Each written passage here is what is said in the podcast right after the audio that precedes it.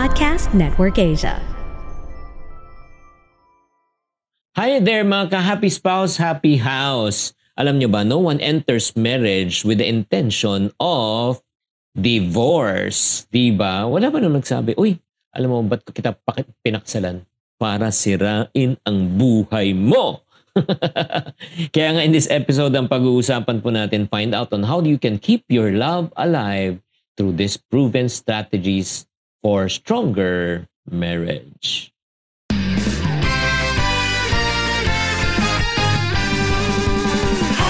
Welcome to Happy Spouse, Happy House Podcast. Ako po si Chinky Tan. Ako naman po si Coach Novi. Nandito po kami, building strong relationship, one family at a time. Dahil kami ay naniniwala, bawat pamilya may pag-asa.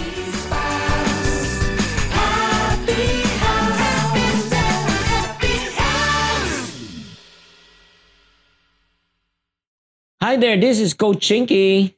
Ako po, si Coach Novi. Magandang araw po sa kaninang lahat. And we are now in our part 2 of building a strong marriage strategies to avoid divorce. So excited na kaming sabihin sa inyo ang part 2 namin.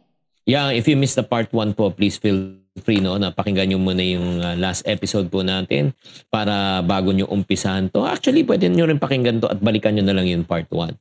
So, umpisa na po natin ang Number 11. Oh, number 11 strategies para hindi tayo umuwi sa hiwalayan. Work on wellness. Yes, mahal. Ano yan? Yan, sige. Sabihin mo yan. Ano yung work on wellness? Hindi. Ang ibig sabihin po niyan eh, yung ano eh, yung wellness in terms of your relationship. No?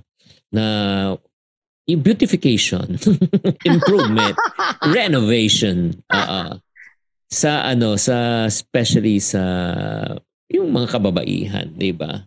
Importante Oo. 'yun eh. Oo, 'di ba? Yung oh, mga pero pepe- trivia. Kaya hmm. grabe ang asawa kong galing. Alam niyo ba siya na nagugupit sa akin? Every now and then tinatanong niya ako, "Mahal, gusto mo nang gupitan?" Sabi ko, "Hindi pa ako ready." Okay pa yung hair ko. Kaya I'm so so happy dahil nasolusyonan niya yung isang part na 'yon. O, 'di ba? Na may gumugupit na sa akin. O, wala na yun sa budget ha. Pero other hmm. than mga manicure, manicure, we are trying to tell you here is you need to keep up. Pag kailangan maganda ka para sa sposo mo, wag mong kakalimutan ang sarili mo. At part of wellness is kailangan mag-exercise, kailangan strong pa rin. O, di ba mahal? Mm, fit. Oo, fit, di ba? Saka, kailangan sa wellness part din po yun. Kasi, if you are trying to improve yourself, not only your appearance maybe, o hindi ko man sinasabi may retoke and everything, but It's about your kasi part ng when you eat the right food and when you do exercise, it's pa- part of your wellness in your mind, 'di ba, mahal? Well-being 'yan. Tama, tama. Kaya ay yun nga, don't take it again, parang babalik na naman tayo sa isang part ng last episode that don't take each other for granted. If you don't ah. take good care of your body, parang it's a reflection also no na hindi mo pinapahalagan yung ano, 'di ba, relationship. Diba? Sisikapin mo. Hindi ko naman sinasabi na bumalik ka sa al- katawan mo na may, na may alindog at the same time, diba? Yung sa lalaki, ganun din. Oo, pero may effort, diba? At next na, next naman, para naman lumakas palalo ang inyong pagsasamahan at di mauwi sa hiwalayan. Ito ang importante. Ito, alam ng mahal ko niyan. Yes. Intentional dates or tinatawag nating date night. Ikaw na magsabi niyan. Yes. Ito siguro lagi namin sinasabi dahil hindi kami mapapagod na sabihin sa inyo that try to make a time, a date night or a date day every week. Kasi you need to make sure that you are managing it well. No, sometimes kasi ang dami nating concern sa buhay, nakakalimutan na natin na mag-spend time sa ating asawa. Again, babalik na naman tayo sa sasakyan. Na love na love nyo, na bagong bili nyo, di ba? Inaalagaan, mine-maintain, di ba? Kung hindi mo alagaan, eh mabubulok, di ba? Ma- magkakaroon ng sakit, magiging liability ang inyong sasakyan. So, make sure that your relationship bilang mag-asawa, minamanage na rin. At talagang well-maintained. Be excited. Hindi naman kailangan maging expensive, di ba mahal? Totoo. There are days, ni kami lumalabas. We make sure lang na Monday, na Monday kasi po kami, so sa bahay, minsan katulad ngayon, we decided not to, dito lang kami, okay lang kami doon. Or sometimes kasi, We also have this lunch date kung ayaw nyo ng, hindi naman, da, hindi naman dapat night time. Basta, mag-date kayo once a week. Yun, yun.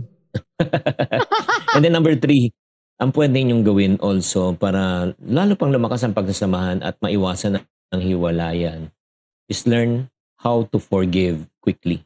Mm. Yun, importante talaga yun na talagang doon po talaga ano eh, nagkakaroon ng fallout pag hindi tayo marunong magpatawad sa isa't isa. Totoo. Di ba? Especially po if you hold a grudge. Kasi that is something that will take up your relationship, your mental health, and your emotional health. And definitely, masa-stress ka dahil nga, di ba, every time, syempre, kasama mo araw-araw tapos di mo fino-forgive. Mahirap yun, sobrang stress yun. Kaya nga, importante na talagang uh, matuto tayo. I know it's hard, no? Kaya nga, you need the grace of God in order for you to forgive. And I always tell people, the reason why na we need to learn how to forgive, it's not because that that person deserve your forgiveness, but you deserve peace. Yes, and yung sinasabi po namin ni Chinky na forgive quickly, kailangan lifestyle yun eh. Merong mga maliliit na faxes na meron kayong siguro disagreement. Tapos feeling mo, sige na nga, uh, parang palalampasin mo na. Pero importante pala sa'yo, tapos biglang naipon na. ba? Diba? So make sure na practicein po so that you can be able to understand, ba't kaya na-upset yung asawa ko? Getting to know your wife and your husband will make it very transparent for each one of you na makakapag-adjust ka. Ay, importante pala sa kanya to. So, it should be a lifestyle. It should not, should not be na parang mag-forgive na kayo pag sobrang laki na yung issue. No. Kailangan mag-start po sa maliit and it should be a practice. Tama. Let's go to number 14. 14th way na para lalo pa lumakas ang samahan at iwasan ang hiwalay. Remember that if you leave mm a relationship, you will bring the problem to the next relationship. Yes. so akala diba? mo nakalusot ka na, di ba? Hindi. Oo. Hindi. That is not true. Oo, kaya nga minsan 'di ba pag mayroong mga hindi nat- natapos no, yung mga yung mga ano, open, hindi pa closed book, open book pa. Kaya nangyayari niya minsan nakikita natin 'di ba, ilang beses na 'to nakipaghiwalay, tapos naghiwalay ulit, naghiwalay ulit. Kasi nga ang hindi na niya na-realize ang problema hindi na yung iba. May common denominator doon, sino? Oo, siya. Siya yung common denominator. Yeah. 'Di ba? Kaya nga, if you feel that you're the exception to the rule, think again. yeah. Ito number 15 na, number 15 na uh, strategy Ay, natin nako. to avoid divorce. Ito kay ikaw na. Yes. Mga kapatid, do not ever try to control your spouse. Kasi po in healthy marriage, no, kailangan po, yung sinabi namin sa part 1, kailangan may respeto with one another. But you don't demand in your own way. Okay? Hindi laging in your own terms na kaya ito yung definition ko ng happy marriage. So, dapat ito yung dapat. Di ba, mahal? Mm-mm. Kasi if you try to control, no, the more they will resist. The more na, ano, minsan, ito lang ah, lalo na sa mga Mrs. o Mr., hindi mo na mamalayan na controlling ka na. Eh. Honestly, yung mga nagko-control, they don't understand. Para sa kanila, I'm just concerned. I'm just ano, uh, I'm just worried, 'di ba? So ayaw kong itang mapahama kaya ganito yung reaction pero hindi mo alam, hindi na nakakahinga. Hindi na nakaka ano, yung parang hindi na natural para sa partner mo. Saka parang, yes, mahal, totoo yan. Saka parang obvious yun na parang hindi mo siya pinagkakatiwalaan. Kaya mo siya kinokontrol. ba diba? So, kailangan mo i-gauge yun. So, you need to learn how to trust your spouse. At hindi naman kailangan laging i-monitor, no? Kung ano yung ginagawa, saan siya galing, alam mo yun, medyo matotorete naman talaga yung ating asawa on that end. So, no matter what, we need to, again, babalik na naman yung respeto with one another. Let's go to number 16 ways to strengthen your marriage at iwas hiwalayan. Ito, super powerful tong idea na ito, which I've learned uh, from our mentors. Yeah. Don't make your kids as the center of your life and your family.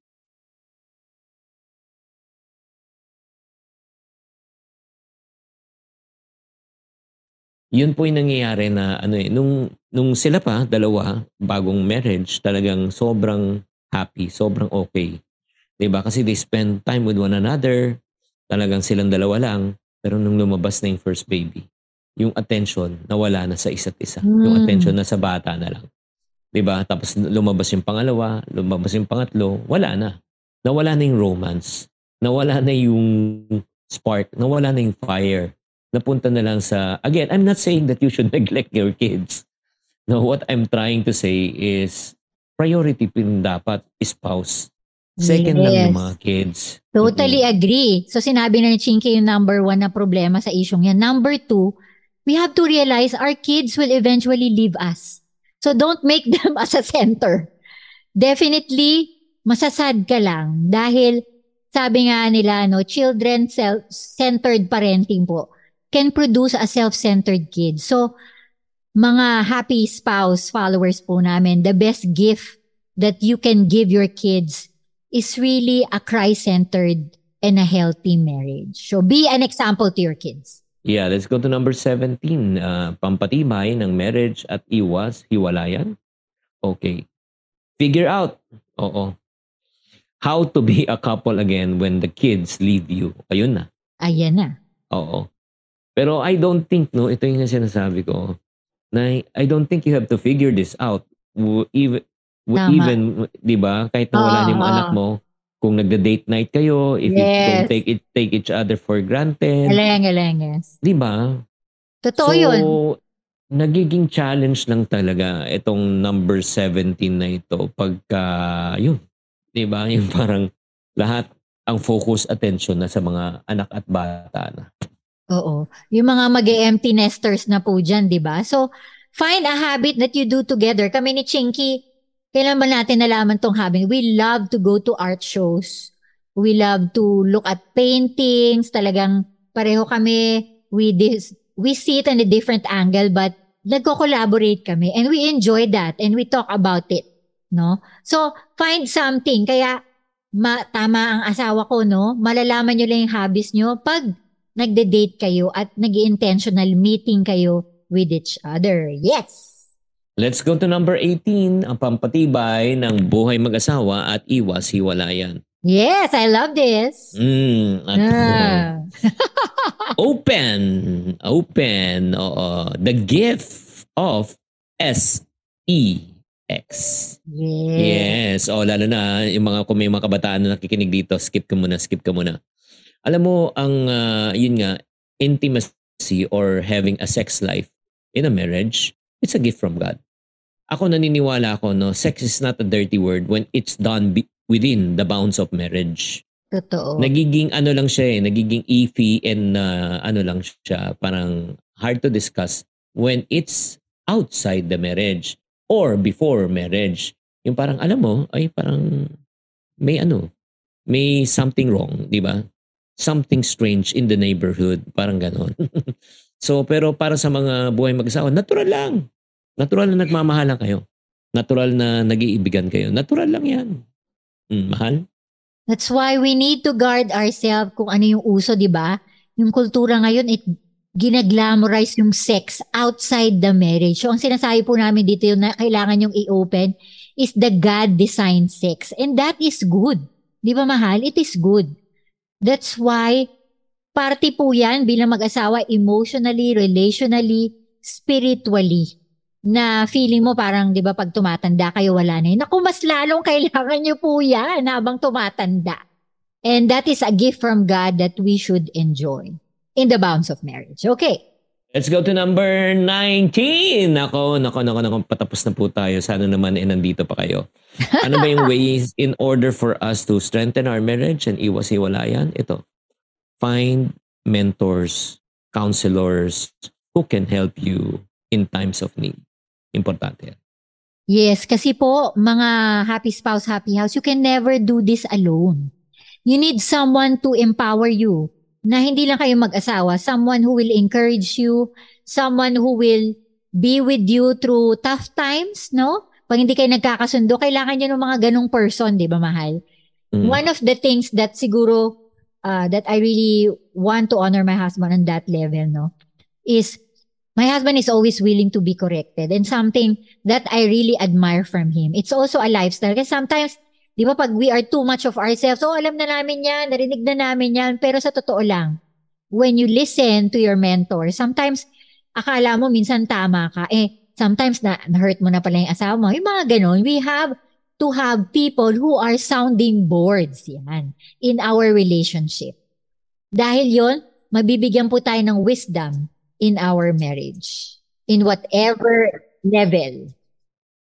And last but not the least, para talagang tumibay ang samahan at iwas-hiwalayan. Pinaka-importante po ito.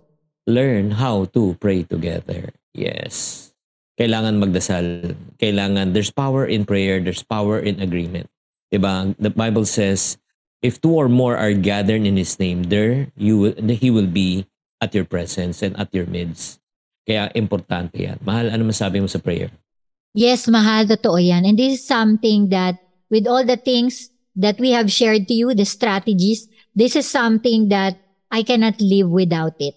Prayer is really a weapon for us.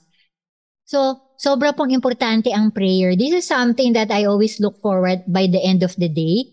It, it doesn't have to be, ano naman, highfalutin. Simple lang nightly po mag-pray kayo. Kami nagpe-pray kami as a family, pero there are days na nagpe-pray kami bilang mag-asawa after the family prayer. And that is something that we can say na, Lord, hindi namin kaya, kailangan namin ng wisdom, kailangan namin ng strength to be able to decide on certain things in our life. And that is really vital because, ay, nako, pag hindi tayo nag, nag-pray, mahirapan po tayo, wala tayong guidance. So, that is something na talagang kailangan yung ilagay sa inyong buhay number one. Yes. Iyan na mga friendship again. Let's do a roll roll call for number 11 up to 20. Para tumibay ang inyong samahan at iwas-iwalayan, number one, work on your physical wellness. And yung physical, syempre, yung image mo. Number 12, okay, have intentional dates. Number 13, learn how to forgive quickly. Number 14, kailangan po ayusin ang problema para hindi dalhin sa kabilang relasyon ang susunod na problema. Number 15, don't control, try to control your partner. Ano yung number 16, mahal? I do not make your kids the center of your family. Hindi po makakabuti. Figure out how to be a couple again before your kids grow up. So, make those dates. And do not be afraid, but open the gift of sex in every season of your marriage. Number 19, find counselors, coaches, mentors who can help you in times of need. And last but not the least, learn how to pray together. Sana naman mga friendship nakatulong kami sa itong part 1 and part 2 on paano patibayin ang buhay mag-asawa at iwas-iwalayan. Yes, that's why if you think this conversation is really helpful to you guys, share nyo naman ito at i-rate nyo kami.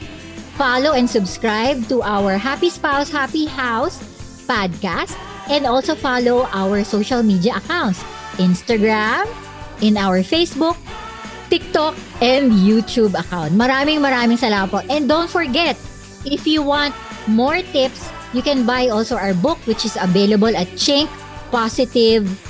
Tama ba, mahal? Makamali ang website ko. No, chinkshop.com. Okay, go to chinkshop.com at also available na po kami sa TikTok Shop ang, aping, ang aming Happy Wife, Happy Life book and also Pera ni Mister, Pera ni Mrs. Tatandaan, we are here to build stronger relationships one family at a time dahil kami po ay naniniwala bawat pamilya ay may pag-asa. Bye! Happy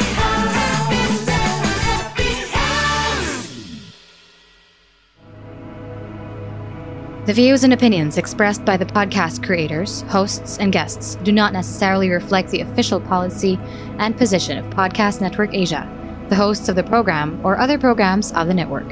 Any content provided by the people on the podcast are of their own opinion and are not intended to malign any religion, ethnic group, club, organization, company, individual, or anyone or anything.